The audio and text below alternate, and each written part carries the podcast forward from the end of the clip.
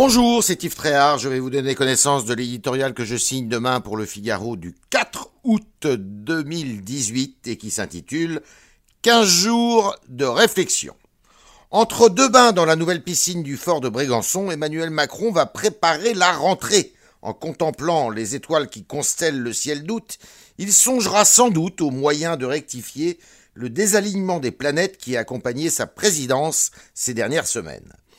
C'est sûr, la croissance de l'économie française sera plus faible que prévu en 2018, complications supplémentaires, le prix du pétrole remonte et le retour de l'inflation pointe son nez. Quant au chômage, mal endémique national, il ne baisse pas, au contraire. Enfin, le bug de l'affaire Benalla a vite effacé le joyeux triomphe des Bleus au mondial. La popularité élyséenne en a pris un coup.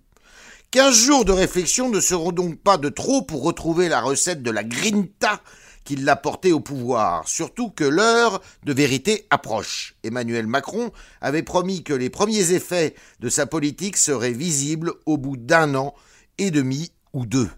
C'est dire si les mois à venir s'annoncent décisifs. Attentistes, les Français montent à présent des signes d'impatience. Le président de la République n'a pas le choix.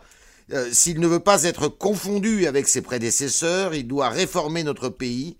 Il a commencé par le marché du travail, mais c'est maintenant à l'État, ventripotent, dépensier, bureaucratique, qu'il doit s'attaquer.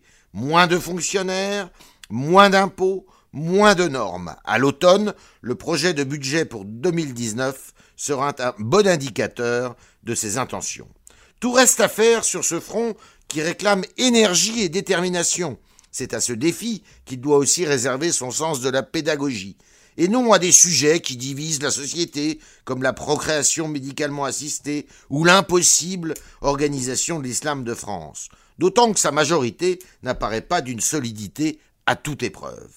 Emmanuel Macron veut repartir encore plus fort à la rentrée. Sa force dépendra de sa capacité à se concentrer sur l'essentiel sans s'égarer dans d'inutiles polémiques. Thank you.